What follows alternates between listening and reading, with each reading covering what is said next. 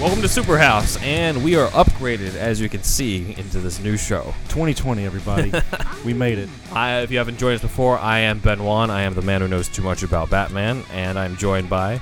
I'm the guy that lives in the world of Indeed. Andrew, what's up, everybody? I'm the man who knows too little. Wolfie. About everything. So we educate him on the stuff. so the day is finally here. We are here to talk about the Dark Knight trilogy. We got to Batman Begins. It only took us like six Finally. months or so. Yeah. So you waited. Here we are. We're- Full video podcast, whatever you Exactly. want. Bale is here We're with his in our- throaty We're voice. definitely in our mom's basement right now. Baby Bale bouncing Yes. Oh, on my knee. Aw. so we thought we would do something a little different, considering the fact that if you're a Batman fan, you've seen this movie, and if not, then you're not a Batman fan. So what can we Shame on say you. that isn't what you already know? We can review it, which you've already have your own opinions on, or we can do something new. So this is our deep dive into the comic books versus the movie. It's comics versus Nolan on here. That's why I am in my jersey for Wayne Hell yeah. Enterprises, and we are going Hell to have yeah. Wolfie here be the scorekeeper. So what I'm going to do is I'm going to detail what happens in the movie versus the comics that it's based on, and we're going to kind of vote on what we prefer. Uh, obviously, there's three of us, so two out of three opinions win for that score on that. Yeah. All right. Uh, a lot of what I have here is drawing off of a Batman Online article that I contributed to many years ago. So there will be some of that in there as well as some of my own stuff. So Here let's we get go. started. Uh, so let what comic books are we going to be drawing off of? The first thing we need to know is that the person we need to acknowledge for all of this, for all the comic book stuff that made it into the Dark Knight trilogy, is David Goyer. He said, quote, Chris Nolan had never read comic books. He never knew the world. So he trusted me on the franchise and with Superman to know what was canon, what could be changed, and what couldn't be changed. Early in Batman Begins, he said, Does he have to have a utility belt? and I said, That wouldn't have been Yes. great. So Goyer actually saved some parts of this. Yes. Here we go. And He All said right. why, and he showed me the design. It was all black, and I said it has to be yellow, and he said oh. So Goyer Oh. knew. yes. Oh. Oh. Okay. This is Okay. how I do it. Great. So what were the comics that he contributed to? If you've seen the movie and know the comics pretty well, you probably already know. But it was year one. Uh, the Jeff Loeb and Tim Sale collaboration, so that's Long Halloween, Dark Victory, and the uh, several issues that made up Haunted Night, uh, and the Denny O'Neill and Neil Adams 1970s work of uh, the Ra's al Ghul saga, of course, since he's the main villain. And uh, Reish al Ghul yes. for some fans. yes, we'll go into that in a bit. Reish. Is it Raish or Raz? We'll Is find it out. in a Ralph bit. or Rafe? It's fine. It's Ralph. Ralph. Fine. Ralph Al. Ralph Al Ghul. Uh, oh man. And finally, Denny O'Neil is the Man Who Falls, which is from Secret Origins of the World's Greatest Superheroes from 1989. That was kind of his way to combine all the different origins. But uh, if you have been listening to us, you have just heard, or hopefully have heard, the training episode that we went into. So I already went in depth in that, but we will do some recaps and some crossovers on that. get with it, kids. Seriously, come on. So next, Zillennials. we will go. Z-millennials. Z-grade millennials. the Superhouse copywritten phrase. Okay. You heard it here. All right. So let's start. So our first contestant, the opening scene. So Bruce Wayne falls through the well, lands in the Batcave for the first time when he's about six years old or so. I'm having fun already, Ben. Yes. Okay. This is So great setup. this is the already. second time that Love it. we've seen Batman fall through the cave. The first time was Batman Forever. We would end up seeing this in Batman versus Superman, but this is the only time in live action that they put it in the right chronology. It's supposed to happen before his parents get killed, as opposed to the other movies where it happens afterwards. He's old. Okay. Yes, so it uh, it falls it right out of the Dark Knight Returns, as well as a bit of the Man Who Falls, because the Dark Knight Returns only shows him falling into it. The Man Who Falls actually shows Thomas Wayne rescuing him, which comes with a first big difference, because as you guys remember in the movie, Thomas Wayne, you know, he comes down and he's like, "It's okay, don't be afraid." He rescues Bruce, and he's like, "You know, why do we fall, Bruce? So we can learn to pick ourselves up." In The Man Who Falls, Thomas Wayne says. Idiot! I told you never to go off alone, didn't I? Goyer t- saved that one once.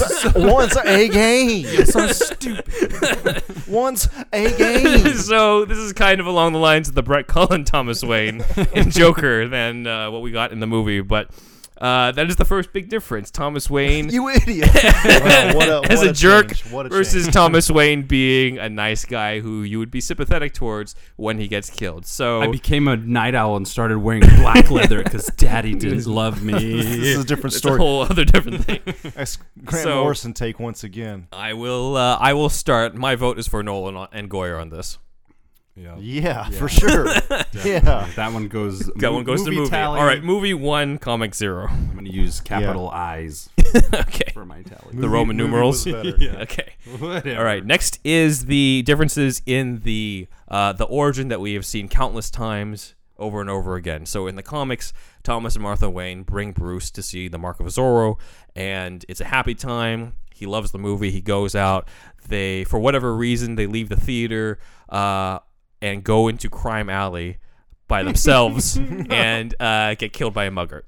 In the movie, it plays out a lot differently. This is not some happy go lucky night. They take him to Mephistopheles by Boito, it's the opera, and he feels the flashbacks to the traumatized, uh, you know, the traumatized memories of falling into that cave because of the bats that he sees. And because he's afraid, he asks his dad, Can we go? And so they leave early through the side entrance into Crime Alley, and that's where they run into Joe Chill and get killed. I like how on the other side of that opera house, there's Candy Alley, and behind it, there's Paradise Market. But then there's crime alley. like- so if you leave through the wrong side exit, then Did they ever they ever go over why it's called Crime Alley? That Is there goes like an into- origin well for the name apparently it was anywhere? apparently it was just called Park Row, and then it became Crime Alley after the Waynes were killed. So it was named Oh. because it was. But like, yeah, Kinda it's not like Skid Row. it's not like Thomas Wayne was like, let's go to Crime Let Alley me take tonight. my only son down Crime Alley in the nighttime. It's a shortcut. Don't worry. we are so- rich as hell, and everyone knows uh, the way we It's look. the shortest and most convenient alleyway in the city. yes. Weird name though. So they try to. Weird name. Let's go down Murder Street. So it's never really called Crime Alley, I think, in the, in the Nolan trilogy. It's just a random side street that they walk yeah, out they of. don't say the name. out, in yeah. in the opera, and this is this sort of causes Bruce to feel guilty about the deaths of his parents, feel that he killed them. Sometimes the comics try to play around with that, with the fact that he's the one who wanted to see Zorro or something like that, or he wanted to go to ice cream afterwards, so they took him down the alley. There's usually some sort of justification for the Dad's guilt. like, you idiot. We're You going idiot, to we're opera. not you getting the idea. idiot. you and your gay blade. But uh, the what's, what's funny is Nolan wanted to avoid having him go to Zorro because he didn't want uh, masked the idea of a masked crime fighter to exist in this world yet. Oh yeah, makes sense. So he thought the opera would make more sense, and plus, you, Mephistopheles is apparently about the Faust uh, story, the idea of the guy who makes a deal with the devil, Mm-hmm. which kind of, if you stretch it a little bit, might thematically tie into him making the deal with Roz to train him later I on. enjoy So this there's change, A, there's Nolan. a there's a Very good good. change. So uh, my vote's for the movie again. What about you guys? Movie. yeah, movie. All right, so Nolan is winning so far. All right, next one He is always does. is Oh, Joe in my Chill heart. as well. Joe Chill. We'll keep going. We'll see. Uh, Murder next is Joe driveway. Chill. So in uh, the comics at the time of Batman Begins, uh, the killer was sort of unknown. In uh, Jeff Loeb, uh, he didn't write this in the Long Halloween, but he wrote this in the Superman Batman one, where he said, uh, "Cloak, I cloak, I cloak myself." Quote, cloak, quote, quote.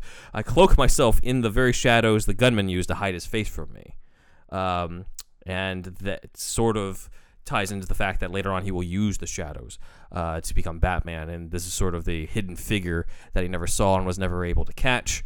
But as I also said in the training episode with Andrew, I just don't get the idea of Batman never trying to find out who his parents' killer was at all Right, right, when he right. grew up. So I don't really like the post-crisis version. That's the whole impetus for him to be a detective. I think in Yes. the beginning. Yes. like that's how I would write it for sure. But uh, in general, Joe Chill is seen as this intimidating figure, the demon that haunts his nightmares, who took his parents and stripped them away from him. But in the movie, Joe Chill is very human. Actually, he uh, he follows the version that's in The Dark Knight Returns, uh, and it's the only version outside of the Nolan version that's this is portrayed, where he said, "quote He flinched when he pulled the trigger. He was sick and guilty over what he did. All he wanted was money." So this is more of a desperate man who doesn't want to do this, but does it anyway because of how much he needs the money. So the significance of this change is that we go from this sort of in the comics it's this sort of random act of cruelty, this cruel man who haunts his every nightmares, versus a man who's very much uh, seen as a human being Mm-hmm. in this. So uh, personally, my vote is for the comics on this one, but let's see what you guys think. Mm, what were the differences again? The difference being Joe Chill being this cruel figure who took his parents takes his parents away from him versus this nervous guy. Because if you see Richard Brake's performance as Joe Chill in the scene, he's actually he's shaking. The gun's shaking Oh, when he's yeah. got him. He Yeah, he that's almost true. Uh, doesn't want to do it. That's true. and later on, he expresses guilt over. it. He's this is very much, yeah, sure he is responsible to trauma, but he's portrayed almost not quite sympathetically, but close to it. Mm-hmm. I would say. Yeah. Um, I think they were trying to add a little layer of depth to this character, but I also feel like the the act of cruelty, the idea of this man haunting Bruce's dreams and being the, the cruel man from the shadows, that's what causes him to be Batman. So I sort of prefer that take instead. They both seem to make a lot of Oh, sense. I'm on the fence on this one, Yeah. honestly. They both, as motivations, like they both have a lot of weight. I think for a film, the Mm-hmm. Joe Chill being like a little bit more sympathetic is a little bit more interesting to watch. Right. But I do love like the nightmarish, hidden figure, shadowy figure that that lurks in the back of Bruce's mind. or Mm-hmm. Exactly, something, yeah. Like, I think I'll go with the comics on this one because it's just All because it's Yeah. the face of crime. For The face of Bruce. crime, Yeah. that's Yeah. like what he fights every night that he goes out. Mm-hmm. yeah. And uh, the first time we see Gordon is when he comforts Bruce at the police station. Now, this had never happened in the comics before Batman Okay. Begins. Uh, if you've been following our podcast for a while, you know that happened in various treatments and unmade scripts. It was in the Steve Englehart Batman treatment. It was in the Sam Hamm draft that uh, that didn't make it into the Batman '89 movie.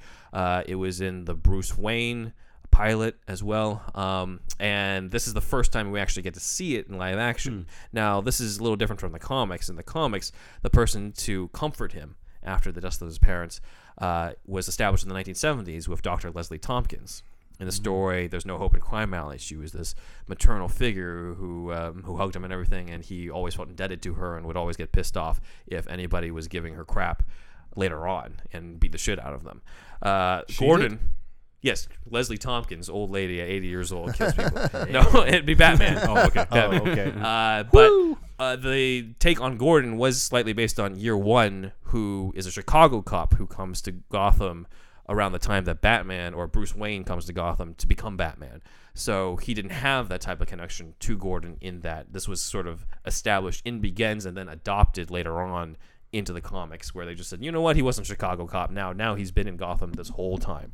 Chicago. Yeah. So Duh, Bears. between the two, let's I'd say Can't let's say vote. Chicago without that bullshit. All right, keep going. Sorry. I'd say between the two, uh, this establishes a tighter connection between Bruce and Gordon. Yes, I would have loved to see Leslie Tompkins as a p- Batman purist, but I don't know what type of role she would have gotten in Right. the story as opposed to Gordon. He's a huge part of Batman's story. Mm-hmm. He's in the same panel that introduced Bruce Wayne in 1939. So I have to ha- give this one to the movie. Gives a tighter Yeah. connection to Bruce and Gordon, makes it uh, pretty much makes sense, really, for him to turn to Gordon later on for Yeah. help.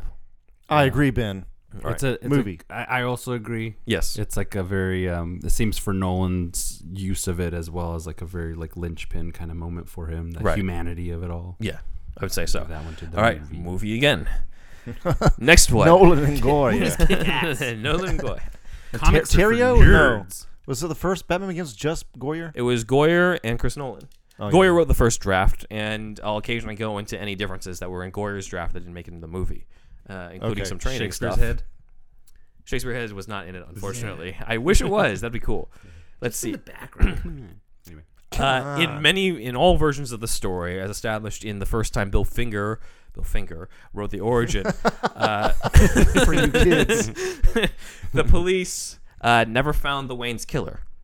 And it was because they couldn't find it, the failure of the justice system, the failure of the rules, that Bruce decided to take that vow when he was a kid to on the graves of his parents to avenge them by warring on all criminals for the rest of his li- for the rest of his life, and that's what started him on this path to start training through his teens and college years. If you listen to our training episode, which you should, uh, he started at like ten or so in my version. So this is very different from Batman Begins, where right after Gordon comforts Bruce, Loeb comes in and says, "Good news, son. We caught him." So this entire story is now different because Joe Chill gets caught the same night that he kills Thomas Martha Wayne. Bruce, in this version, has no reason to like, sort of doubt the police department. They did their Right, job, right, and he doesn't start training until he's like 22 Mhm. in this version. So to me, there's a huge difference. Mm-hmm. I mean, didn't find the killer. It kind of establishes. It makes sense why you wouldn't want to become a policeman or, Maddening. or why he would be mad about it. Yeah. As opposed to if he was caught, then that kind of takes away a little bit of that same feeling. So my vote for this one is the comics.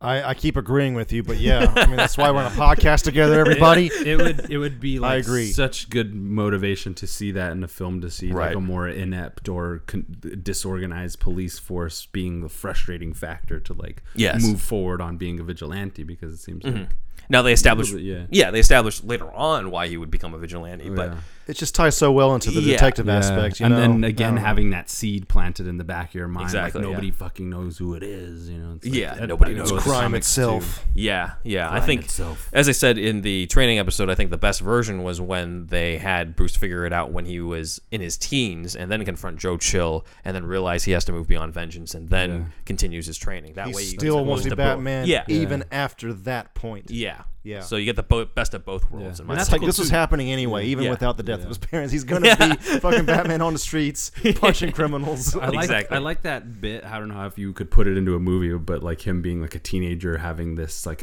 accelerated uh, or like an exceptional mind for detective work when he's a little bit younger or something. yeah. Right. Like that. There's a little bit of that in that would Gotham, be but cool. Yeah, yeah. though not enough of it, Yeah. in my opinion. Uh, all right, so I went to the comics again. yeah. So uh, it's not as not as easy of a competition as we thought. So let's let's go on. I'm going more in the chronological order of the timeline than what's in the movie because the movie jumps in- back and forth with, with time, and that would be confusing for this. So we jump to when Bruce and Rachel are in their 20s, and so this is where I sort of bring up the casting that originally happened because this was the first reboot of Batman. They were going for a younger Batman. They wanted to court as many young actors as possible. So we kind of already know a lot of the guys who auditioned because some of their audition footage made it on YouTube. Hmm. Uh, Killian Murphy auditioned Mm-hmm. Oh, yeah. for Bruce Wayne and ended up getting the Let's be role of honest, Scarecrow. that was not happening. Yeah, seriously. He's not gonna be Batman. Sorry, man. You made it a lot better than I have in made Hollywood. it. Like you're fucking really good, but you're not gonna be. You're not Batman. yeah. Good audition though, probably. It was Yeah, interesting to see. He looked yeah. good in the cowl. It's just Did as he really? Bruce Wayne. Oh, yeah, whoa, they have him in costume. Yeah, he's in Holy the Batman Forever smokes, suit. Yeah, that's they used the hilarious. Batman I bet Forever that suit suit for it. stinks. No, I'm just kidding. Uh, next is uh, e- I might be mispronouncing it. his name. is Eon Bailey. He was in uh, Fight Club and the TV show Once Upon a Time. You see some of his audition in, on YouTube as well. Uh, and then of course uh, Jake Gyllenhaal. Oh, yeah, had Jake auditioned for the for. Jeez, he's been trying forever. So he, there's Yeah. footage of Jake Gyllenhaal in a bat cowl. There is, but we don't have access to it. The only ones that Ah. got released were Christian Bale's audition, as well as a little bit of Killian Murphy's and Eon Yeah. Bailey's. But Yeah. unfortunately, they didn't release Jake Gyllenhaal's because I really wanted to see that. it would be too good for That'd the be universe. cool. Yes. Yeah. Yeah. But then thinking of even the Rogues Gallery too, like Jake Gyllenhaal's like well equipped to play Yeah, many no, of totally. these characters. And Yeah. should do that Yeah, in man. Batman it's a crime film. against humanity. Uh, also, who was up for it is uh, Joshua Jackson from the Mighty Ducks, as, al- as well as Fringe. Really? He said, "quote I He's went still and did around? yeah." He said, "I went and did the screen test. I was one of the last four or five guys up for the role of Batman, but Yeah. you know, I don't like to lose any job, but they cast the right guy." Yeah. So Bale had he that is- intensity. Bale pretty much had it in the can, but uh, other guys that were courted for it but didn't make it to the audition room because they turned it down. Uh, Orlando Bloom, he said, "quote Nope. I did meet with Christopher Nolan, but I didn't That's a audition. big nope on that one. and it was more of a conversation of I was in the middle of all this other stuff, and I was like, he I got an can't. apple head. Yes, That's Legolas, man. I don't want to see That ain't him no Batman. apple headed Batman. No, I'm just kidding. Let me ask you a question. that means Does Batman shoot a bow and arrow? the answer is no. should Orlando Bloom be- have been Oliver Queen then? Yeah, uh, Is that would be Orlando so weird if Bloom he Could just also be type- typecast typecasted. as an archer. Uh, also, next is Josh Hartnett. He said, "Think quote I, mean, think my kinda regret." can see it, yeah, actually. me too. He said, "quote I think my regret mostly was not forming the friendship or the creative partnership with that director more than it was not doing Batman." So who he was, doesn't. who really was regret number two after Bale? Like if Bale said no, who was getting this role? it. Gyllenhaal. Gyllenhaal was okay. Mm, Goyer said that Gyllenhaal was his choice until he saw Bale.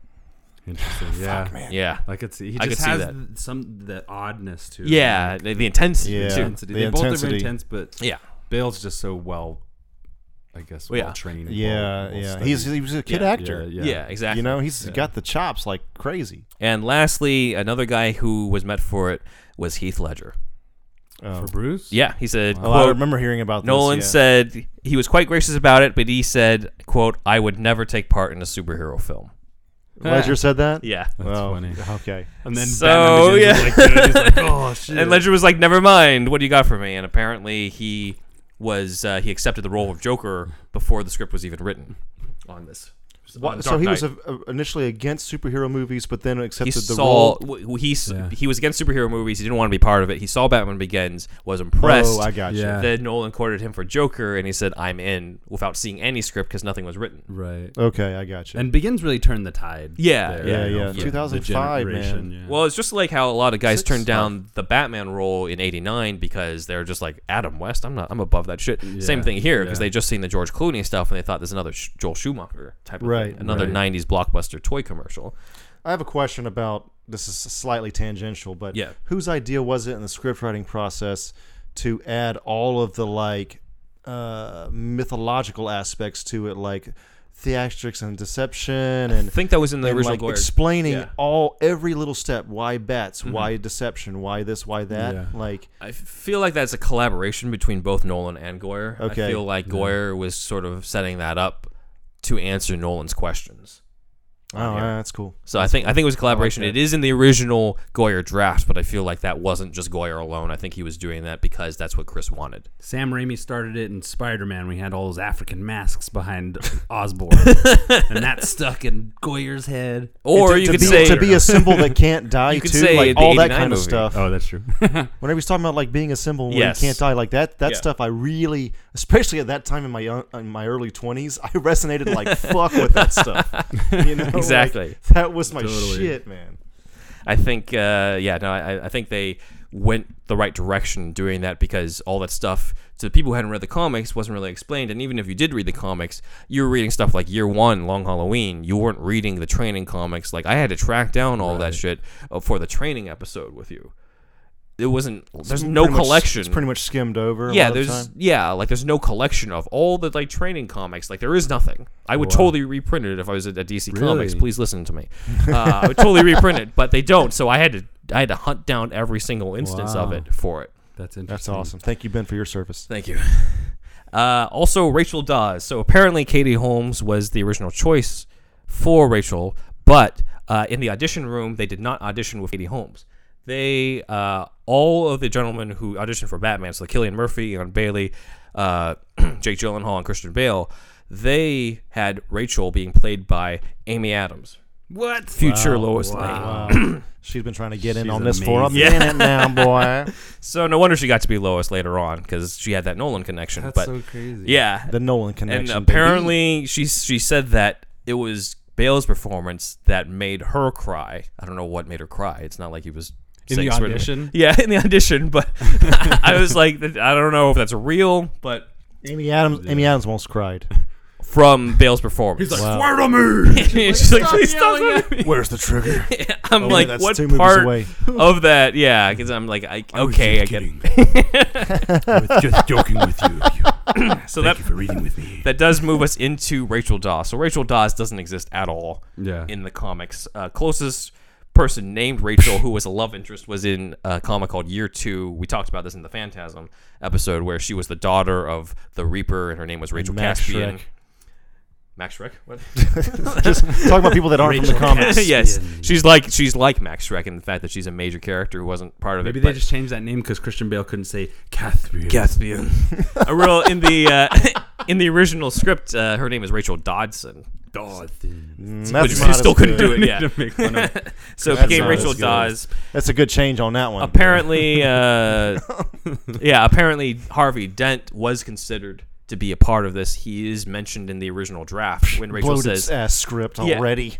well instead of rachel i think but Oh. here's Oh, the thing right, if that's you what have I harvey thought. instead of rachel this is all this is a sausage party It needs a love you have story. batman gordon Ra's al Ghul, Scarecrow, Lucius. Fa- like, there's no female I character. Like, think there's barely even any. the female- bard Bob Kane would have noticed that it needed a woman. In Where's this my picture. ten plus? I need a ten So- plus broad in this one. I guess they couldn't. Uh, you could have had Dent in there and then have Talia as a love interest since you got Ra's al Ghul in there, but then you'd have to figure out how to do Talia in there without tipping off the Ra's al Ghul twist. Right. Because Okay. if Talia doesn't look like, if you think that an Asian, you think a Japanese guy is, Jap- is Ra's al Ghul the whole time, and but his daughter is Saves Liam yourself Neeson's- a whole lot of trouble. yeah, so I get it. So Oh, I man. I feel like this is kind of a draw for me, where it's like, okay, it's not Harvey Dent. I prefer it if it was to Harvey Dent. However, we can't have this movie without any female lead in it at all. Mm-hmm. So I'd say it's a draw for me. Mm, what do you think, Wolfie? Yeah. he agrees. I'm going with Rachel. Rachel. Oh, I mean, Rachel. it wouldn't be very different. I mean, you just you just kind of need that in, in any Yeah. Mm-hmm. any kind of like action adventure film or anything like that. You just kind of need It's not necessarily that she's a better character than what's in the Yeah. comics. It's just like what's best for the movie. Yeah. I have to examine it like Right, this. yeah. They ever, they ever bring uh, Rachel back to the comics? No, I don't think Not so. a one time. Okay. No, no, I don't think so. And within the Dark Knight timeline Mm-hmm. of the films, it's kind of a nice little, a nice character because she dies in the Dark Knight. You know, it's like a, a nice, not that it's so nice, but it's. It's nice that she dies. He That's has what- this- She's this- self-contained this other- in that? It's self-contained. He has this other bit of Yeah, motivation behind, you know, n- not only is it parents, but it's like the love of his life as well, you know. And for Mm-hmm. Right. Nolan, the Nolan verse, it went over quite well. And she Like, kind of got combined with Yeah. Gilda Dent, who is Otherwise it would- Harvey's wife. yeah, in it the would just next be one. Bob Right. Kane bimbos like in, in every shot. There's not enough women in this. 10 movie. plus Like, broad. let's get some Well, extras if you on. know already, like this is already short on women. Martha Wayne has like two lines and has is not mentioned whatsoever. Right. Again, Yeah. it's True, all about it's Thomas. A, it's a good change. For At sure. least in Batman versus Superman, very Martha good played some change. sort of role, but not maybe not the, quite the role that we had hoped. But whose idea still, was it to add Rachel to this? Uh, it could have been Goyer. both of them. It could Okay. have been honestly Yeah. both of them. Just to- Okay. they, I think they realize we need somebody who serves the Harvey Dent role, but we also need a love interest. So let's combine it Right. and r- save Mm-hmm. Right. Harvey Dent for another time. Right. So I'd say it's draw. So it doesn't really affect the scoring at this point. Yeah. Next one is the death of Joe Chill. So they go to the courthouse. Joe Chill says, I wish I could take back what I did. Bruce doesn't care, wants to shoot him anyway. And before he does it, one of Falcone's people kills him. Lee Harvey Oswald style. So what happens in the comics? In the comics, Bruce confronts Joe Chill when he's Batman already. Uh, in the original story by Bill Finger, Batman discovers him later on and then takes off the mask and says, "I am the son of the people you murdered." He's like, "I murdered a bunch of people." I don't remember this stuff. I don't know. Could you and be a little bit more specific there, there's kid? some- knocking my teeth out. so Joe Chill I don't know who you are. Jill goes to his friends who find out you created Batman, and then they kill him as retaliation for that. Oh, Destiny of Joe Chill. so he's always gonna die. Not looking good. There's another version of this where uh, in year two, where Batman does the same confrontation with Chill, and he's not really sure whether or not to kill him. He does put the gun to Chill's head, but then the Reaper comes by and kills Chill instead. and Sort of cheats Batman out of that. So, no matter what, if you're Joe Chill, you're fucked. like you kill Batman's That's parents. how you're Batman fucked. Begins should have ended right before right before Commissioner Gordon was like, "There's a guy with a he left a calling card or whatever." Like Yeah. right before that, Batman should have like been throwing a guy out of a window and then dusting his hands. Joe off. Chill. Yeah. Oh, Commissioner, Gordon, uh, what's up? what's going on? No, I didn't just, uh, you know, and then in his mind, he's just like, that was the only one, I swear. Yeah. Just the only one, nobody has to know about it. I think, as I said in the training one, the, the New 52 split the difference the best by having the confrontation before he becomes Batman, but that was after Begins. So I'm not going to count it in this competition here because they didn't have anything to draw from it. So between what was in the comics versus the change of having it before he becomes Batman, I will vote for the movie because I think by taking Chill out of the equation earlier, there's no longer a factor of why didn't Bruce try to solve his parents' murder? And I think it makes a lot of Yeah. sense. And because of the fact they already did the change of, you know, they caught him in the beginning, they had to do something with him later on Yeah. in order for it to make sense for him to go from Bruce Wayne to Batman. This is the first time it's ever been done in comics or otherwise. This this order uh, in the yeah. movie. to f- to have him do uh, confront Joel Confront Chill Joel before Chill he's Batman. yeah yeah, Yeah. it was- Okay. and with the the, first film again, like the strength of the Rachel Dawes character. At an, is ar- you get an that- arraignment too, right? I'm sorry to Yeah, interrupt no, you. it's yeah Um, but you get that scene in the car and everything where that's a real turning point for Bruce. Of because course, he was yeah. ultimately about to. He was fine with being a murderer. of course Mm-hmm. Right. yeah. Yeah, you know, plays into the character quite strong. Um, I Strongly. do like the comics version, but I do see that it is strong. I mean, yeah, movies. The thing is, it, it works with the movie because of everything else with the movie. Mm-hmm. Yeah. So it's yeah, it's good. The movie's good. I'll go Mm. and with the the sense movie. of realism, Yeah. I guess, like the relationship drama that arises Right. that That creates it yeah all your other factors are set up well based on the. I don't know. It's just the harmony. I don't know how to say it. Every all the other factors work well with it. So yes, but I'm sure if you changed So Rachel Dawes. You could change all the other factors Yeah. as well, and it could still work another way.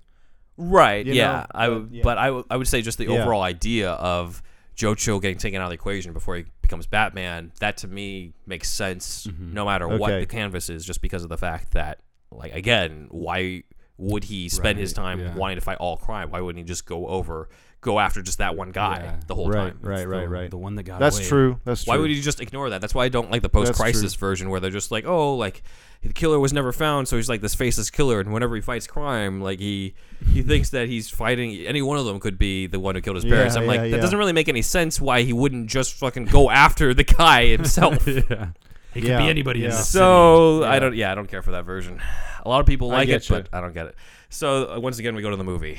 Next is uh, Goyer. getting pushed to travel the world. So in the movie, uh, Bruce Wayne is a college dropout pretty much he says that you know alfred's like hey like what about going back to princeton and he's like well i like it fine they don't feel the same way he never finishes his education uh, and he sort of needs the talk with rachel after the death of joe chill to denounce guns then he has that talk with falcone who tells him you know who basically the confrontation teaches him that he can't take this guy down as bruce wayne Mm-hmm. Right. so then he Right. goes off, exchanges jackets with a beggar, and then goes off and disappears from Gotham and kind of just learns to become a criminal at the same time. But by the time he winds up in the prison, Ra's al Ghul tells him, You've become truly lost. Yeah. This is very different from the comic book version because, as we covered before, Joe Chill is never caught by the cops at all. So Bruce makes that vow when he's a kid I will s- avenge my parents and I will war on all criminals and I will train in all abilities to do that. So if you've heard our episode again on the training, he's been doing that ever since Tantric age crime 10. fighting. Uh, Tantric. he even goes as far as to go to different uh, colleges to learn from different experts on criminology and psychology, and even disguise himself at certain times as different students so that nobody can really think that Bruce Wayne actually gave a shit about crime. So he's already thinking about double identities. I and want to everything. see Bruce Wayne the college days. Yeah, the college days and, and Intensely listening to the professor. With a big, big ass bong right next to him, smoking a bunch of weed. He doesn't really have the focus just yet. He's like, oh Yes. no shit. Oh fucking that's wild. oh shit. so Bats obviously are cool. between the two, we got somebody who in the comics is very focused on I want to take down crime. I'm going to do everything it takes. I'm going to seek after all this stuff, as opposed to the Bruce Wayne in the movie who doesn't really feel that until he's 22 or so, and even then, he kind of just goes and wanders around a lot. And it's clear in the movie he doesn't really have a path until Ra's al Ghul shows up. So between the two, for me, I kind of I definitely value the comic book version more because that's a more proactive character. It shows the obsession that comes Mm-hmm. into the strength of who this guy is going to become. I get the idea of the fact that maybe it's not as realistic, but he's fucking Batman. So I vote for the comics He's a on this. man who's dressed as a bat. Can I get a one sentence versus one sentence explanation again, real quick? Uh, Give me the log Just line. listen to me One, first. I'm sorry, man. I've been listening, but I, for some reason I'm losing the thread. I apologize. Pretty good. Cab Sav we got. I would say, okay, it's Bruce Wayne uh, being proactive about his training Okay. Yes. versus Bruce in the movie kind of falling into his training just by Ah. sheer circumstance. yeah, because I like, Roz I like finds him being him. por- more proactive. Yeah. Yes, more proactive. Yeah. I'm looking for strong boys to join my club. But no black men. you seem strong, but Remember, Liam Particular set Neeson of is doing skills. some I weird E- don't- shit in Eng- England or something. I'm not so sure what it is you want to do with your life. Yes. Did I- he, did he kind of like Anakin. that's he was kind of looking for that indirectly though? Yeah, but That's it's not why he's clear what he touring was. Asia? He's going around, but like he just winds up in this prison, and he doesn't really have a plan to get out at that point. Like Ross Why does, does he t- take a liking to him because he can just beat ass in uh, in prison or something? Like it's not explained. it's just not explained, right? It's not really explained. I some mean, we'll level go of over that. that yeah, Observation happening in the ba- behind the scenes, you know, some level of yeah. Right. I He think gets his ass he beat knows. in prison, well, he right? knows who he is, and he knows he's motivated Bruce to fight Wayne, criminals. yeah. This, can is- this read is his me aura, theorizing bro. it because he's never really explained it. and with with Raj Yeah. Raj al Ghul's obsession with like Gotham City Mm-hmm. and bringing the city down, he would know. I think he even refers to him as like the Crown Prince of Gotham. or yeah, something like yeah. Falcone does. So- yeah, Okay, Oh, that's what it is, interesting. yeah. I'm gonna Falcone that. There's, calls so him there's that. definitely some brainiac research going on from Raj al Ghul's Yeah. point as well. Exactly. Right. Yeah, Well, I'm I'm gonna side with you again, Ben. comics. All Yeah. right, so that one Comics, goes to yeah. the comics. Comics. I go with movie, but yeah. You're doing movie on this one? Really? Uh, what was it again? No, I'm kidding. no I'll go with you guys. I'll go with you guys. Those moments really do stand out to me at the prison and everything, and I like that he Mm-hmm. was at some point like a criminal as well. or Right, whatever. yeah. But I think um, the obsession factor and and and that driving his training would also be kind of cool. But Right. Yeah. you know, again, there's a little bit the the lostness of Bruce in the movie. It like adds to Nolan's kind of I think the humanity that he's kind of Right. Yeah. injecting into the character. But there is there's a clear difference because uh, I already I think I skipped over this, but the fact that like Roz is like, hey, take a flower, you know, go up to this mountain, find this random blue flower, come to our monastery. It's like, okay, where are you at? What do you guys actually do? Because he never gets an explanation for like that. hit that shit. he doesn't Probably have Oh, just a really, s- and then later strange on, curiosity, you know. and he- Yeah. he doesn't give a fuck because he's touring Asia. he's been in prison. like he doesn't actually find out what the League of Shadows does until Ken Watanabe is like, "You will help us, like go after Cro- Gotham and crime," and he's just like, "Wait, that's what you guys do?" And I'm like, "You didn't know this?" That's why you made me a ninja. By the way, Watanabe's speaking some weird non-Japanese. I think it's thing. uh, I think Mongolian? it's actually a made up language. It's made up, right? I think it's made up for the movie, yeah. Oh, interesting. uh, but yeah, that that's the Sounds big difference. Japanese-ish, but yeah. that's the big difference because in the comics there is a scene of Bruce for his training stuff going up the Himalayas and the mountains and everything, but he also says in the narration, "I paid such and such amount of dollars to find the specific mountain to go up to and the combination of the keys in order to open the door to get into the monastery." And then he go, he does it and he gets to the monastery and he waits and Master Karigi, who's the one who who is sort of the basis for some of these guys in the movie, comes out and he makes Bruce like wait for like a week before any sort of training, and then he's I like, really "You will gotta sweep, you sweep the floor." So that was in uh, the the Man Who Falls, but. Uh, let's see. Just to backtrack a bit, we won't be doing competition on this one because it's a little too superficial. But Falcone is a little different in the comics. In the comics, he's different physically. He's got a mustache. In uh, Long Halloween, he kind of looks like Vito Corleone Mm-hmm. because they model so much the Godfather in uh, the Long Halloween. Right. Also, he kind of has a more dignified way of speaking as opposed That's to true, uh, right, yeah. Tom Wilkins' version, who's That's the kind guy of that's just a in the rag- nut house, running the nut just house. running the nut house Yeah, yeah. as opposed to Falcone, who when he gets attacked, he's like, you know, in my home where my children sleep. Right, yeah. You know, it's like it's a very different way of speaking. He's a sophisticado. Yeah, so I was kind of expecting more of that after reading. Maroney's Long more Halloween. memorable to me and, and begins Yeah. than Uh, Falcone actually, just because of that from one professional to It's another. Yeah, This I fall won't thought- kill me. Yeah, I thought Roberts was great. What makes in the you role, think yeah. I want to hear you talk? Yeah, Eric, he's, like, he's he's way more memorable as a gangster, bro. you Yeah. know? But you know, Yeah. Tom Wilkinson was was nice and He was He he was was, good enough. nice. It was obviously he didn't have very the good. look. I yeah, guess, to- I to- mean, to- to I'm send it so all the used way. to him Yeah, being just yeah, this yeah. His affect was great. Yeah, I'm so Yeah. used to him being this like random British guy in a lot of different movies. yeah. Whereas Roberts, like he embodies a mobster because he's Like just like Clark Gable in the comics or something. Yeah, like he he's Maroni in Dark Knight is like it's Eric Roberts who already he's already American. He already has this persona of this like he can play the sleeves bag Mm-hmm. like no Right. problem in his sleeve. Right. Uh, let's see. Other than that, he Him also and his has, sister. No, I'm just, kidding. just joking. he also doesn't have the scars on his cheeks. Catwoman gives him uh, three Right. scars from uh, year one, but obviously Ah. we wouldn't meet Catwoman until Dark Knight Rises, so Mm-hmm. Uh-huh. that didn't make any sense to bring in. Also, there was originally going to be a fight between Bruce and Falcone's thugs before they kick him out, which kind of maybe have shown that Bruce had some fight training Okay. I see. beforehand, but th- uh, they cut it from the script, and I Yeah. don't think that they. Oh, uh, It would have Really? been almost. So we're too- supposed It to wouldn't have made any sense. we're supposed to go in whenever he's in the prison fight and all that, where he, he's supposed to basically have no fighting. he might have fought uh, along the journey. Like scrapping there is yeah, uh, scrapping s- street yeah. scraps. young Asian a little boys. bit yeah there, there's some coverage of it in the novelization actually uh, Oh, really? not it wasn't as different as the peter david novelization for batman forever but it does have a few scenes that dennis o'neill creative Ra's al Ghul actually wrote this novelization Peter David was beyond touch up. yeah It was like, it was like yeah, it's a whole other level. uh, Yeah. in the in the uh, in the Denny O'Neill version uh, of the novelization, he has stuff where Bruce is just randomly on the schooner, and the sailor dude like beats him up all the time, and he learns how to fight from that. From a To sailor dude Yeah, some, from some sailor dude. because they- pirate? you can't have him meet another instead of a mas- ninja. I think. Well, he already meets Ra- Ra's al Ghul later on. Okay, So I think he learns Denny from O'Neill. both pirates and ninjas. yeah, exactly. you must be a well-rounded warrior. Very well well rounded. Yes. balance.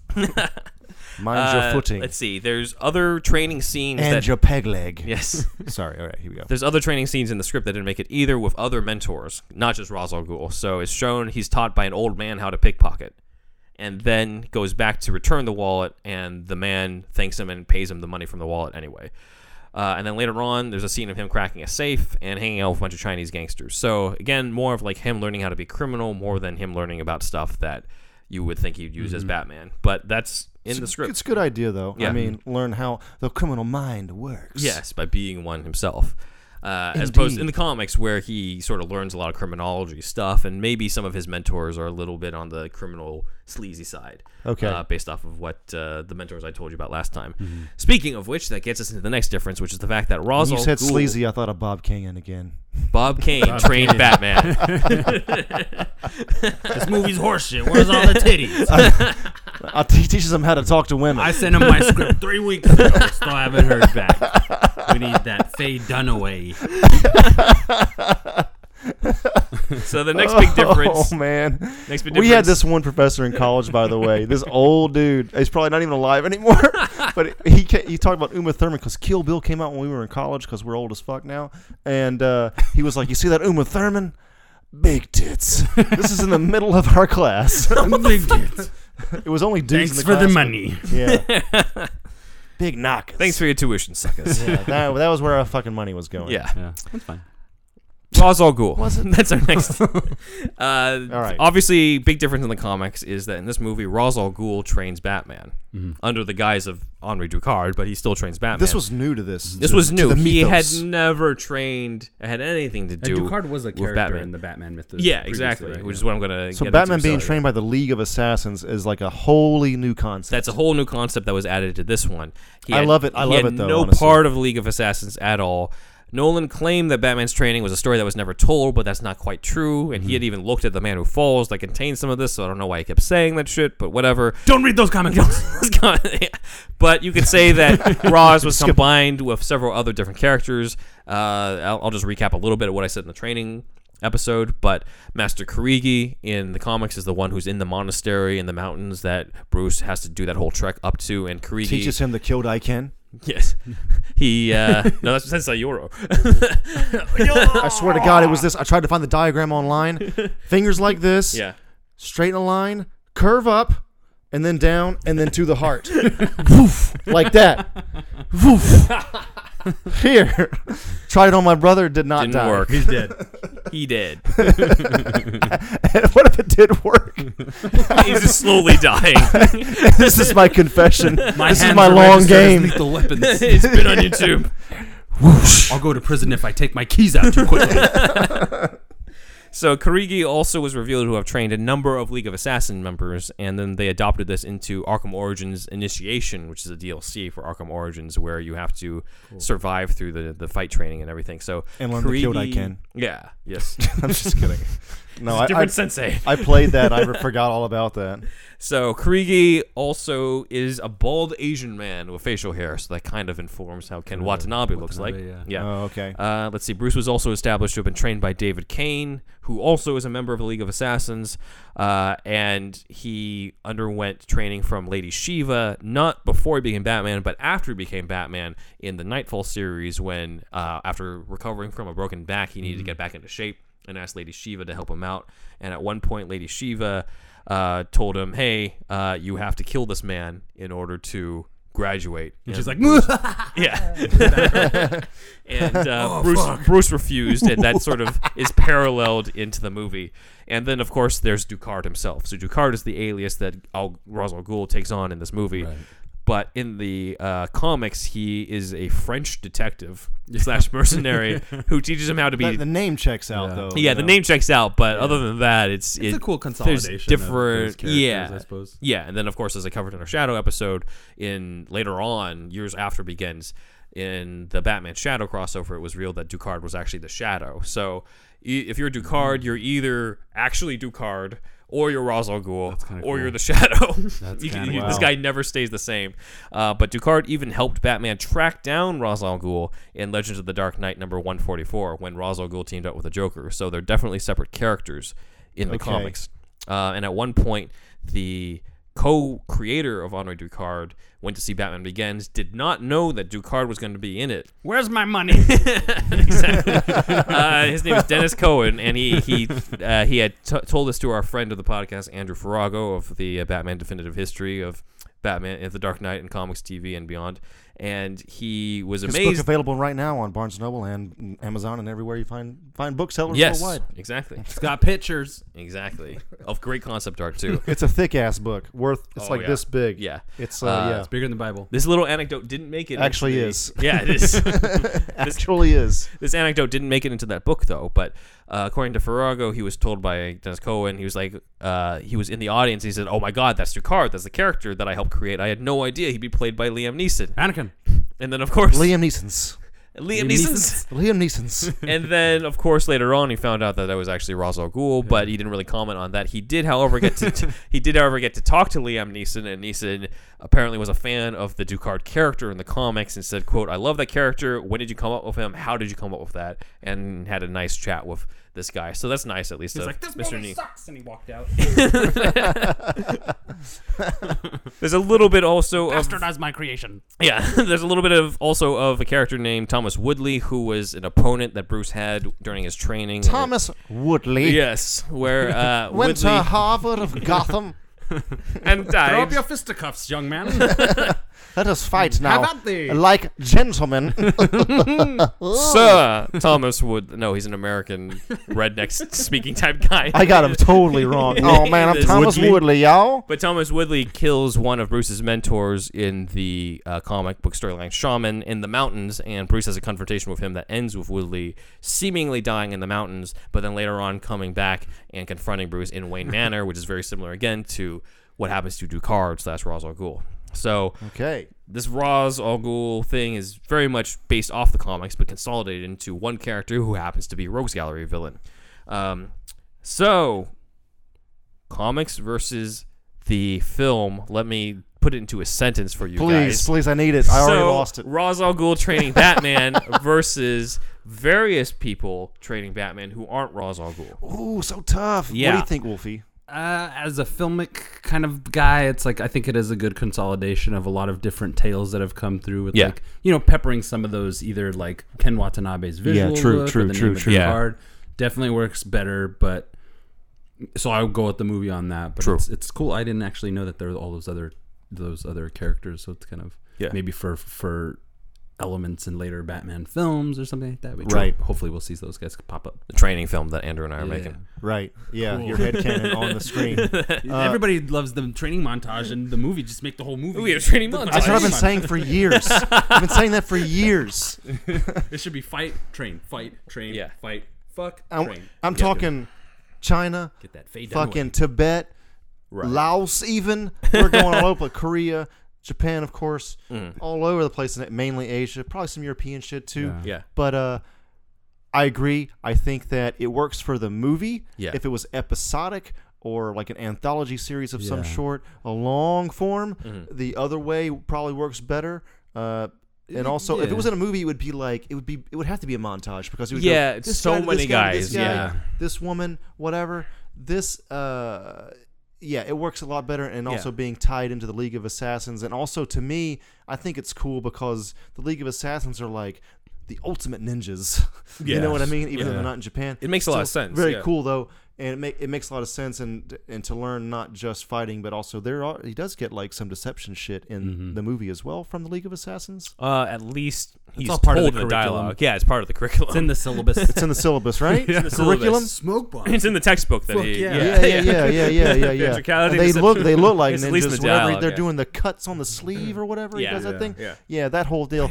So I think that works a lot, really well for the movie. Yeah, I agree. I think that it, it for the comics it works for the movie. Right. It makes sense if you're going to spend a good 30 to 40 minutes with this character teaching him stuff. It's it's cleaner when it's one guy and if that guy later on has a has an, a role in the plot because imagine Yeah. if he was just regular Ducard, Liam Neeson shows up for like 30 minutes, trains him, and then you never see him again. It just doesn't quite gel in the same way, and it creates a different dynamic between Batman and Ross. So once again to the movie on that. Boom. How do they do it? It would be cool to see a colorful cast of different, like, say, for instance, if it was like a TV show or something. To Yeah. have, Oh like, yeah, Certain lessons be learned by these masters in their own right of all these different. Yeah. Things, you know? Mm-hmm. It's just like in a like a DLC kind of. Yeah.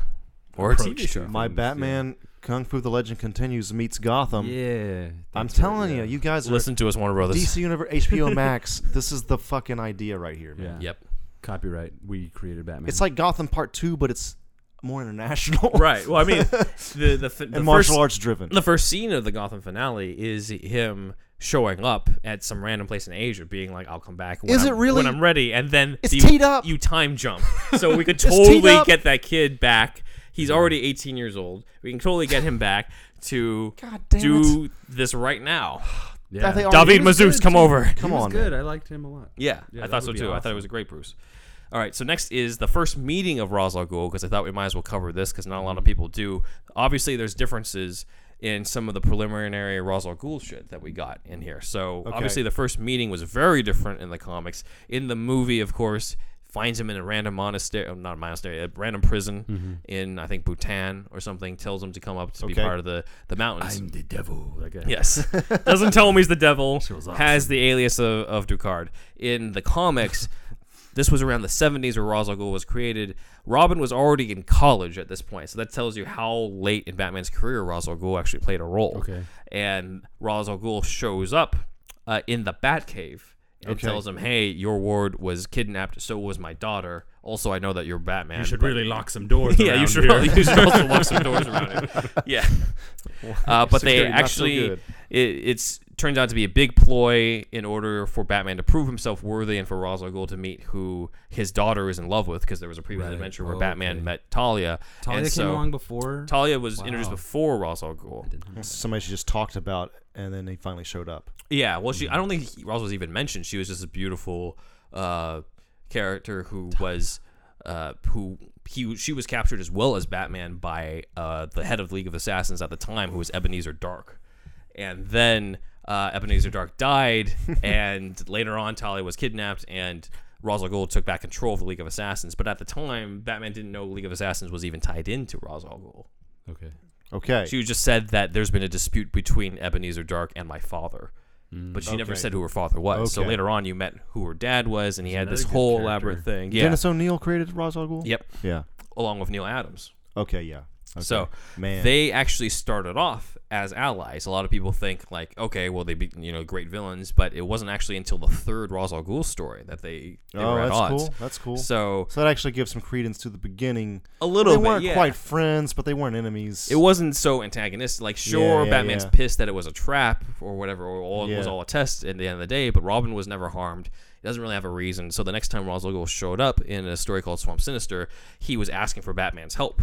And it was genuine help. It wasn't just like, I'm trying to con you to do another test. He was actually needed Batman's help for something.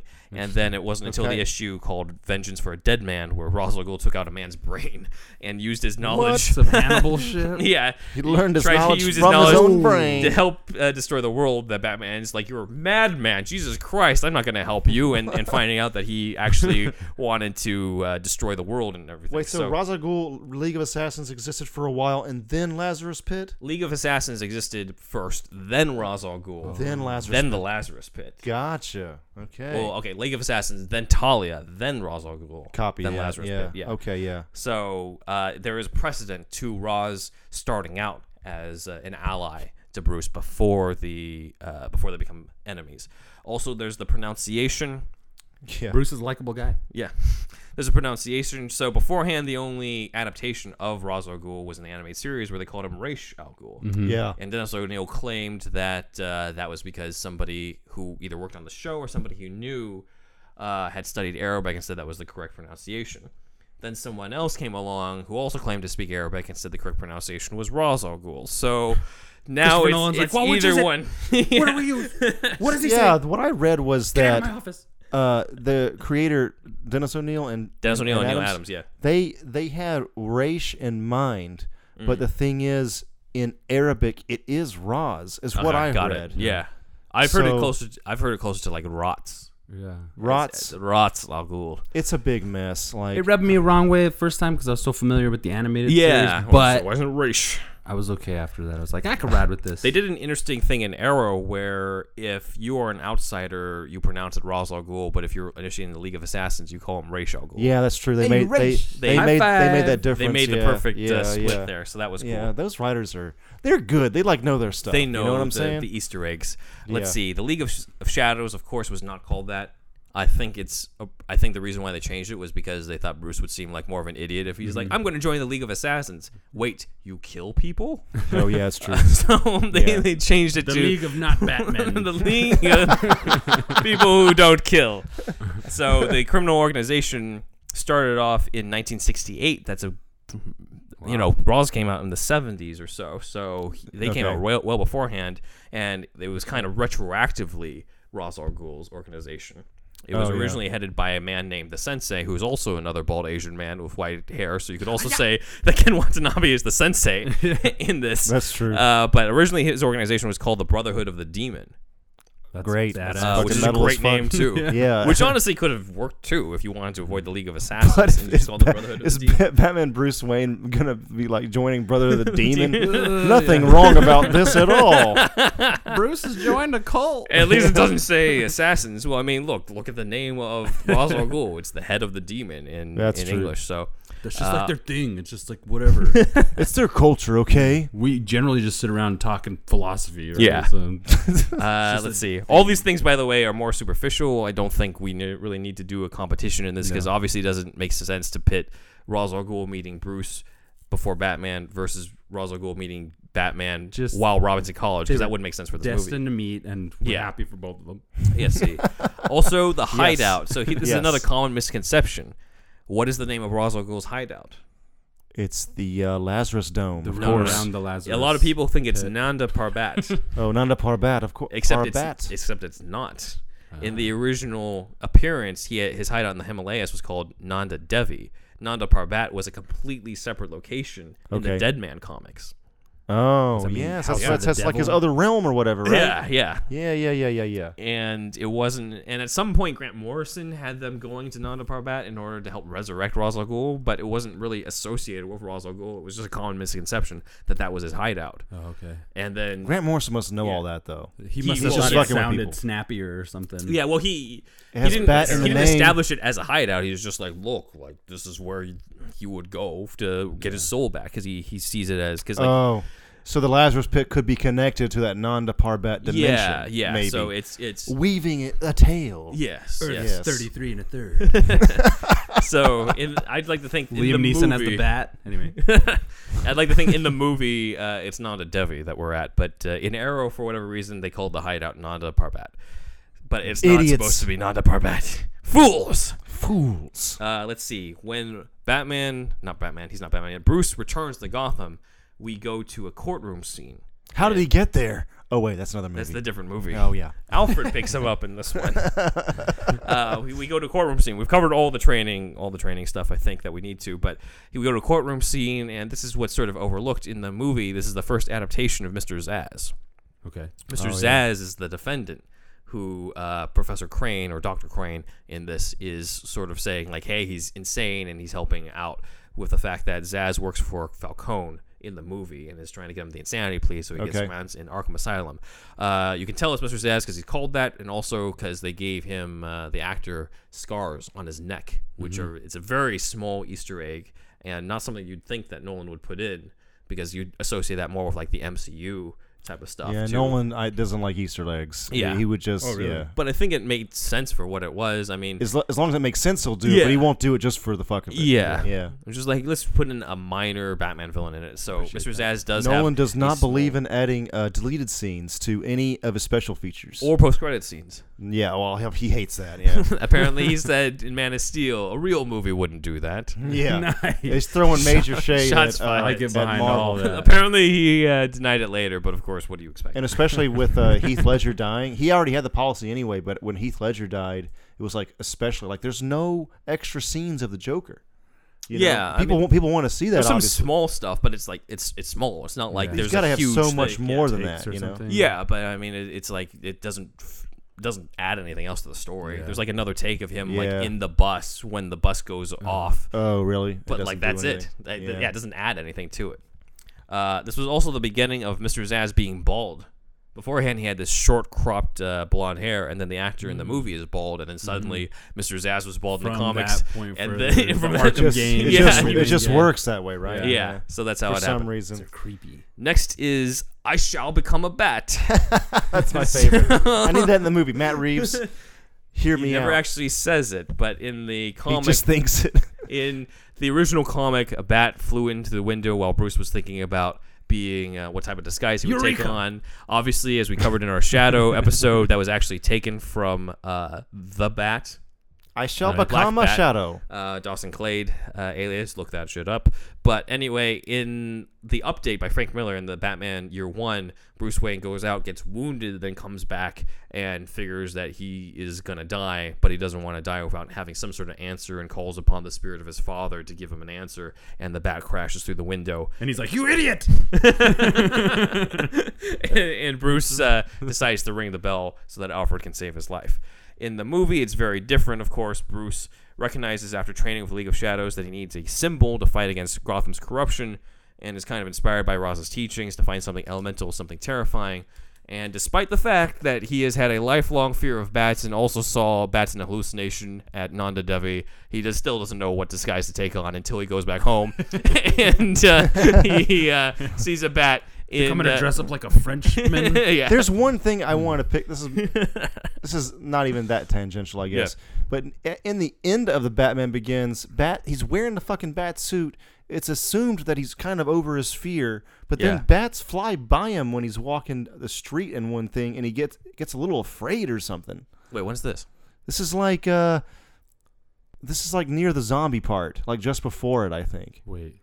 The gas is about to leak Oh. or something. I don't remember this. oh my god and I, I when i watched it with my dad my dad even my dad was like i thought he wasn't afraid anymore you know what i mean like, Maybe it's just Christian Bale flinched, and they're Yeah. like, "We can't get another take. Let's keep going. Let's keep going." yeah it wasn't i don't know it just could have been better maybe but maybe No, all i'm not the- remembering that correctly All the bats are CG, and he doesn't really get swarmed by them after this scene where he goes into the Batcave. Mm. Mm-hmm. i don't know what i'm anyway keep I don't keep know what going, you're talking keep about. going i don't know I because well, yeah, no, you do see the swarm of bats at Arkham. maybe that's it But maybe he doesn't. He calls on them. Like he's like he just walks through. is them. that when he says Yeah, they're "Ba- back up kindred. Dude, It's after Yeah, back when, up. no, when he says back up, he's not afraid. But there's a there's another scene I think, but I could be wrong. Then he's anyway, I can't think Oh, of it. Yeah, it's it's Oh only, wait, I'm wearing a mask. it doesn't it doesn't make any sense. He catches himself in a mirror, like, ah. yeah. Anyway, I like these foam bat guys. yes. I've had these since the release. I've had all these things that you guys see now here since the release of the movie, and now you're not gonna get the batarang. If back. you're an audio Shoot. podcast listener only, these are like little foamy batarang in symbol bronze, guys. In which never bronze. made sense I to still me. cut myself. They're nice. Anyway, keep going, Ben. So he goes down to the cave and f- faces his fear because his trauma of bats started when he was in that cave, and he the whole cave fills with bats, and he decides to stand up and face that fear, which is kind of similar to a scene from the Tom Mankiewicz draft in our deep dive uh, in the in the Batman script from 1982. But there's given a new context in this where it's like, I think you described it in our deep dive for that as a baptism.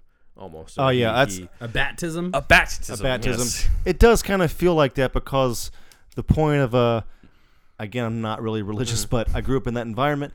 point of a baptism is to be born anew, be Right. born again, beco- to arise as a different person. Uh-huh. And so he gets kind of like it is kind of like a baptism of bats Yeah. in a way. Yeah, Right? I agree. Mm-hmm. He's yeah Arises a in- new man. encapsulated or what's a good word? He's surrounded. By Yeah, yeah, Right, yeah. engulfed or Engulfed uh, in, yeah, yeah, pretty s- much, yeah. submerged. uh, you know, a word like like that. that. Yeah. Like little bat wings. He's like, yeah, Give it to me. I Did see you you feel like that's a fair? guano. No, uh, I'd, I'd say so metaphor? because of the fact that he's spent this entire life being afraid of it, and it, it- there's a tie-in between the trauma of bats with the deaths of his parents that wasn't really in the comics, but is Yeah. so seamlessly blended together in this movie. I have to overlook the fact that he's had this lifelong fear and he doesn't really think about it until later on to the scene, but still, like, it still works. it still works cinematically. So Yeah. It's it's it's cool. I again, like it, the, yeah. the difference is then uh, bat flying through the window and him saying, "Yes, Father, I shall become a bat," or the bat swarming around him in the cave in Batman Begins. There's uh, some visual poetry with the swarm of bats. I think, agree. that I really like baptism, of course. the baptism. Baptism. I agree. The movie has a great visual of that scene. So once again to the movie. Uh, let's see, Wayne Enterprises. So uh, let's see. Brought to you by Wayne Enterprises over here. The Lucius Sell Fox out. character is a big. Lucius Fox is a big character in this movie. In the comics, he was just a businessman. He wasn't actually an inventor. Uh, and he helped take over as CEO around the 70s or so because of the fact that it didn't make sense to the comic writers that Bruce Wayne would be able to run a whole damn company successfully and, and be Batman and investigate the Joker. Uh, it just seemed more realistic to have that character in this. Obviously, Lucius Fox is a much different role in this as a Q type character. So in the comics, Bruce first meets Lucius Fox uh, in the Wayne Enterprises Science Division, and Lucius gives him a tour of all these shut down military projects. And Bruce is like, "All right, thanks for the tour," and he leaves because surely this guy isn't just going to give it to him. So he shows back up again in disguise with Alfred as a delivery man to go sneak into the warehouse with this truck, and then they use the truck to, to sneak the projects out of it and into the Batcave. And given the fact that Bruce is back, he can easily sweep all that under the rug, and nobody will ask any questions on that. And so the lost prototypes sort of become his secret weapons to go on crime. Uh, meanwhile, in the movie, Bruce meets Lucius Fox for about five minutes, and then Lucius Fox is just this is like, my guy. Yep. As far as I'm concerned, it's all yours. It's all yours, man, Mr. Wayne. I really love James Bond. Have you Yes. ever seen those movies, Mr. Wayne? I want to be that guy. This is also where the uh, this is also where the tumbler comes in, where the Batmobile. I'll go a little bit more into Batmobile later, but the Batmobile also comes from Wayne Enterprises, but in this one it was a tank prototype, and mainly Bruce spray paints it black uh, in this one. And the main contribution he does for his own uh, in terms of his own inventions is he orders those cows and he sort of creates the, the bat ears to, to go up against it. But most of his stuff is given to him by Lucius Fox. Right. So significance of these changes, the fact that you have uh, the idea in the comics of Bruce Wayne trying to retain his secret identity and go, you know, sort of around different spots and different corners in order to cheat the Mm-hmm. Creative system. accounting. Yeah, creative accounting and, and get these things to the Batcave without other people asking. Whereas in the movie, he gets the trust of Lucius Fox for about five minutes and uh, gets given it to him, as we covered in the, the year one deep dive. Previous Superhouse interviewee Yes. Rob Freitas had a very big issue with this. Yes. Uh-huh. Huge Batman fan himself. He said he didn't like Daddy getting the toys for Batman. Like basically like Mm-hmm. Yeah. or, you know, Wayne getting the toys from Wayne Bruce is Enterprises. historically Well- s- capable of doing it on his own. He makes or it whatever, himself uh, yeah. or, or Well, there is a precedent. I can go on this a little bit, uh, but there is a precedent for Batman getting his stuff from other people, though. In the comics, maybe not Lucius Fox, but the Golden Age Batman's costume was made by a tailor in Secret Origins Volume Two, Number Six. Um, actually, pretty and then kinky another stuff, one, yes, Mr. yes. Wayne. where he uh, he went in disguise and asked a bunch of tailors to create it for him. Okay. And then he was like he had this beard and everything, so he looked like an old man. Made the t- paid the tailors off to make it, and then he had his bat suit. Uh, there's another version where he where Can't just buy a sewing machine. yeah, Yeah. don't know how to sew. Alfred's like I'm not doing tried this. the first I costume, but honestly- it didn't turn out Yes. very good. I don't mind him like getting it from Lucius really all that much because It's the James Bond. he's learning how factor. to Yeah. fight. He's learning all these fucking other skills. I mean, do I really need my Batman to know uh, the ins and outs of To me, yeah. soldering, you know, uh, f- hardware and, and and dealing with the coding of all the electronic shit and all that too? Like, Yes. you want to know all? Like, okay, No, all no, right. no. It's, it's not necessarily that. To me, it's more of like uh, the believability of Lucius Fox meeting the heir to the Wayne fortune for the very first time and being like, "Yeah, sure, take it home." That's true. That's that's to me the the bigger difference. Maybe there should especially- have been a stronger scene with him and his father. I don't know. Well, yeah, that's yeah, not really like great. he's never met Lucius before. It would have made more sense if Lu- he and Lucius went way back, but Mm-hmm. it doesn't seem like there there's much history there. Yeah. Like he doesn't even know that Lucius knew his father. And for sake in of this. believability and sake Yeah. of time, it makes a lot of sense. And then you just have this like brainiac because Mm-hmm. the character's old enough. You know, he Yeah. all does have some Yeah. experience in like Right. crafting all this shit. Uh, personally, I go with the comics on this one because he seems smarter in going around it, and Lucius Fox seems a little smarter and doesn't just give it to him. So that's my vote. I don't Yeah. know what you guys think. I'd say it'd be interesting to see in this new take of the Batman, uh, see Robert Pattinson kind of wrapping his brain around this some of this stuff.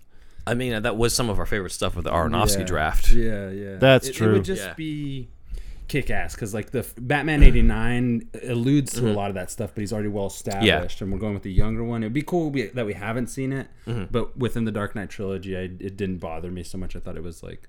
Mm-hmm. Um, I, I would go with the comics on this one actually because it's just something I haven't we haven't seen. Yeah, I kind of so agree much too. of. I mean, at the time when I watched the movies, it didn't bother me all that much. But now looking back on it, I do. I kind of agree with Rob Freitas and everybody. I understand Seemed Nolan's like a he huge. did do the batarang on all on his own. that's Yes. true. the Nol- Nolan did not like, or Nolan really loves Bond. Bond. Yeah. So To it's have the like Q okay, character, the he's- support. he's British, Bell's British. I mean, I get it. I don't know. Yeah. It's fine. True. The next take will be really interesting because of that. I think, I think the so, things too. that we have Yeah. so far. Yeah. So goes to the comics again. We, uh, as I said before, we do have a precedent for Batman getting some of his stuff from other people. So uh, he got the batarang from an Australian man named Lee Collins, which uh, we covered in our training. well, watch, I'll do it again. wow. it's amazing. Can they fit in your pocket? Well, not this one, but physics is physics. You know? Come right back. Physics is physics. Uh, the Batmobiles at one point were said to have been made by a stuntman named Jack Edison in the Untold Legend of the Batman. However, uh, in all of these versions, they know Batman as Batman, or Bruce was in some sort of disguise in order to ask them. It was Okay, never Bruce cool. Wayne himself. Uh, let's see, and then the Batboat was given It'd be to him as too a gift easy from to Scotland trace. Yeah. Yard. Um, and then of course The Batman. bat is- boats from where?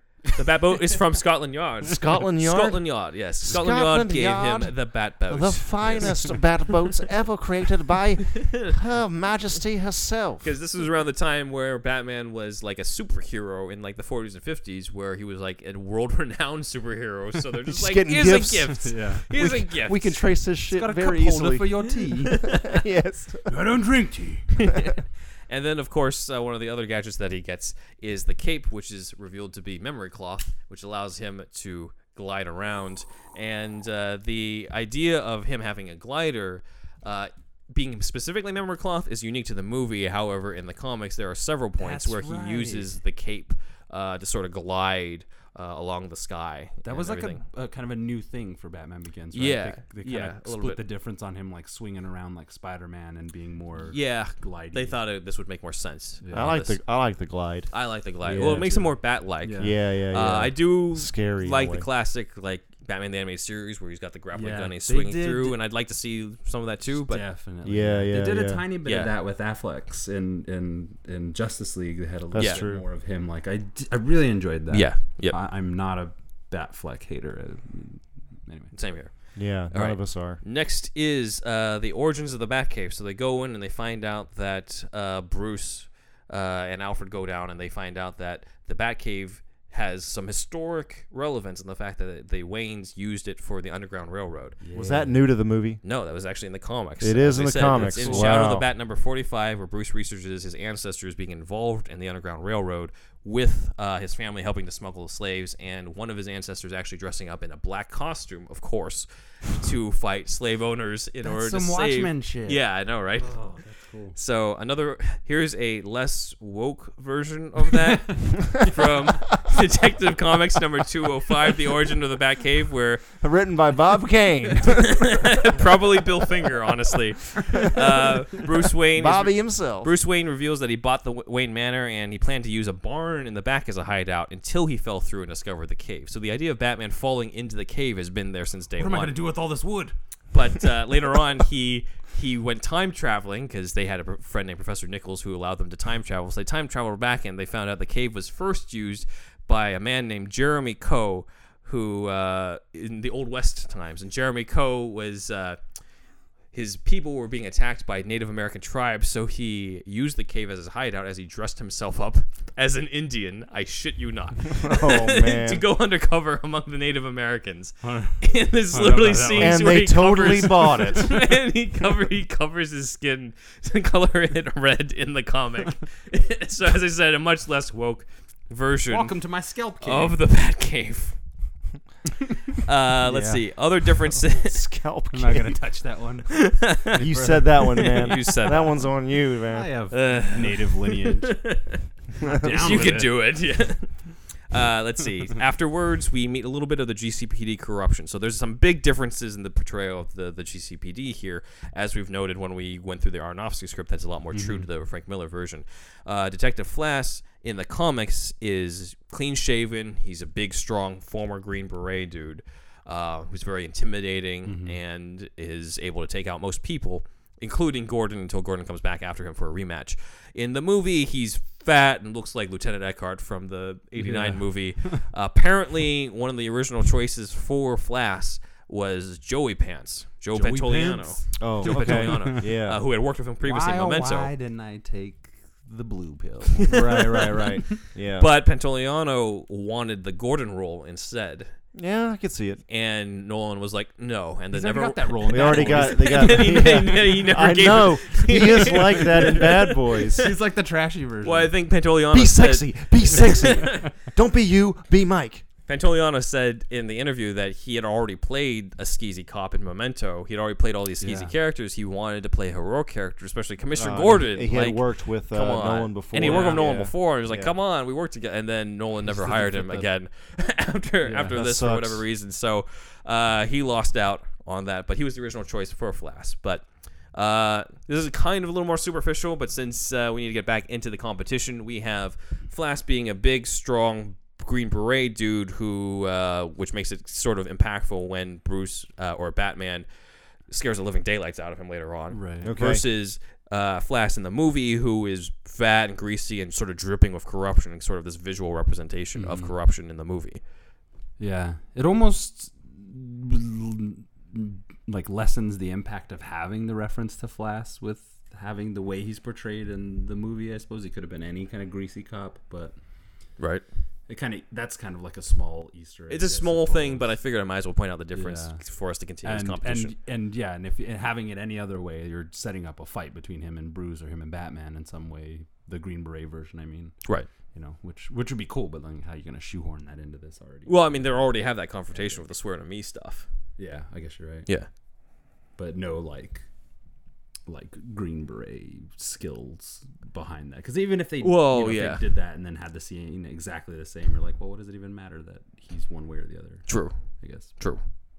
like i like the So, movie. what's your vote? i like the movie better, Movie? i guess yeah, Movie. yeah. Movie? but, but Same. for any anybody who's like a fan of like year one or something you're like well, why did they Yeah. even name him flash Yeah, that's that's that was my Right, right, issue right. could have with it. been Bull, well not bullock but Could have been Bullock, who then turns good because Bullock started out as corrupt in the comics. could have been kinda cool. Yeah, and then he could have had a redemption arc, but like that's a lot to fit in already. You might as well save room for Flash to be the Green Beret who fights Gordon, and Gordon, you know, Yeah. does the But whole I like how scene you from put year it, one. the, the yeah. kind of like visual representation of all that yeah, I think that's, why That's- he that that's cool. guy got caught. The other dude from Memento instead. They, instead of getting Joe Pantoliano, they got the motel guy from uh, Memento instead. All right. All right, so that one goes to the, to the movie then. Yep.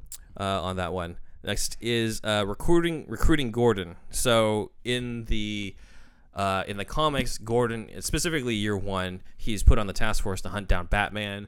S- tries to set up several traps for him, as we covered in the Aronofsky version, until eventually um, he notices that Batman doesn't kill people. Eventually, he notices that Batman's going after the same people, and he only hits on the people who Gordon would go after. And then all comes to a head when he helps save Gordon's kid. In the movie, Batman sort of sort of crashes into not literally but goes into Gordon's office terrorizes him a little bit but tells him like here's how we're going to take down corruption we're going to work together and then uh, they're buddies pretty much from there on In that regard, I'm going with the comic. uh, yeah I'm going to agree with that Yeah, I agree with that. That's yeah. another kind of like you know, do it for time kind of. Yeah, decision. that was It's definitely just done like, for get some time. stuff out. It's not really the meat of our Batman movie. Let's right yeah it was definitely the one Mm-hmm. for the Aronofsky then- version but this one Gordon's not as big of a role you need him in there and it makes sense that they did what they did for time but But, also if we're doing the serial kind of like Yeah. dream television show or whatever, That Right. would be some You would really need to build it juicy up. stuff. Well, uh, Well, like that turn of character being like, oh my god, I've been fighting yeah against like my greatest ally or whatever. Yeah. Well, as I, as I said in the Aronofsky deep dive, I was just like, Batman just randomly shows up to Gordon's house, and then Gary Oldman turns around and is like, "Oh hi," and I'm like, "What?" There's no like freak out. Like uh, Right. the weird thing is, for Right. all the all the stuff they got right from Batman and Gordon, there's never really a time where Batman does the whole like appear out of the shadows and just freaks him out. right. Uh-huh. And if he does, Gordon is just cool with it, as opposed in the comics where he's always just like, "Are you trying to give me a heart attack?" Right. Type He's of in thing sync with the bat. he's a little bit than more in most. sync. Yeah. So uh, that one goes for the comics then on that. And then we go into the first night out as Batman. So in the movie, Batman, of course, on his very first night out, goes to the docks and takes down single-handedly takes down Falcone's men as well as Falcone himself and straps the guy to the searchlight with enough evidence to take down corruption. This is very different from the comics, and funny enough, uh, neither Detective Comics number 27, the first Batman story, nor Year One actually show Batman's first night crime fighting. It wasn't actually showed until a later comic by Phil, Bill Finger called Detective Comics 265, where he encounters this hood named uh, Slugsy Kyle. Slugsy. Slugsy Kyle Is that Selena's brother? potential brother to Selena, except I think this guy came before it was revealed Slugsy. that Catwoman's name was Selena Second Kyle. Yeah. so he tracks down Kyle to a abandoned glass factory using the particles of his shoe. So against this Batman using detective work, uh, and then ends up capturing him and throws him to the GCPD with a note saying, you know, that it's time for the Batman to show up. So he only takes down one dude in the comic, and Mm. then later on in the storyline, Shaman, which s- sort of takes place concurrently with Year One. Dennis O'Neill had a version where Batman shows up to save Leslie Tompkins, Mm-hmm. you know, the woman who comforted him when he was, uh, you know, grieving over the loss of his parents, save her from Who all was these hoods. Martha in Batman v Superman? Yes. no. Oh. Don't say that again. Don't say that name. Uh, and he uh, would end up pretty much saving her in an alley. So very small time appearances compared to the Batman Begins version. So we have him starting out small in Shaman versus him in Begins actually just full out taking out Falcone's men and everything. the build in the film is so strong with the League of Shadows and everything. It Mm-hmm. Yeah. makes it makes a lot of sense. It's very believable. Agreed. Yeah. I go with that one. I think. I agree. All right, we're going for a movie. We don't have much conflict Movie. going on here. Yeah. All right, But uh, it is true. It's just it's it's when it's good, it's good. You know what I'm saying? So Batman has officially begun. When we get back, we will get to the rest of the movie. But so far, Wolfie, what is our score? We are looking at. Hold on, I gotta count. Eight to five Ooh. movies winning. Movies winning. Movies winning by three, No but we got one some. We got a whole other half of spanking this that baby. movie to go so far. So, so our first half has finished, wrapped up. Batman has officially begun. Movies is in the lead right now, but we'll see what happens with the second half, which you'll have to find out next week. So, I am Benwan Ryder on Instagram. I'm uh, Thunderwolf Drew on Instagram and Twitter, and check out uh, the Shasta Army on patreon.com slash superhouse podcast.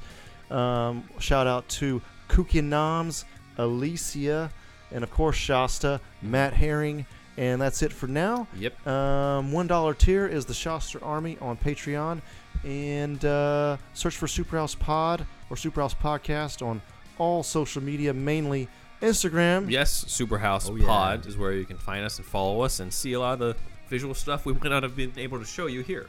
and Facebook, which I do a lot of the links on that one. And then Wolfie. I just come to hang out. Little young Wolfie Crescenton. I'll get more in the mix here as uh, days go on. And uh little plug for the Amazing. next episode. Look for the next episode, the second half of Batman Begins comics versus the movie. Let's see who wins. Superhouse 2020. Peace out. Signing off. Signing off.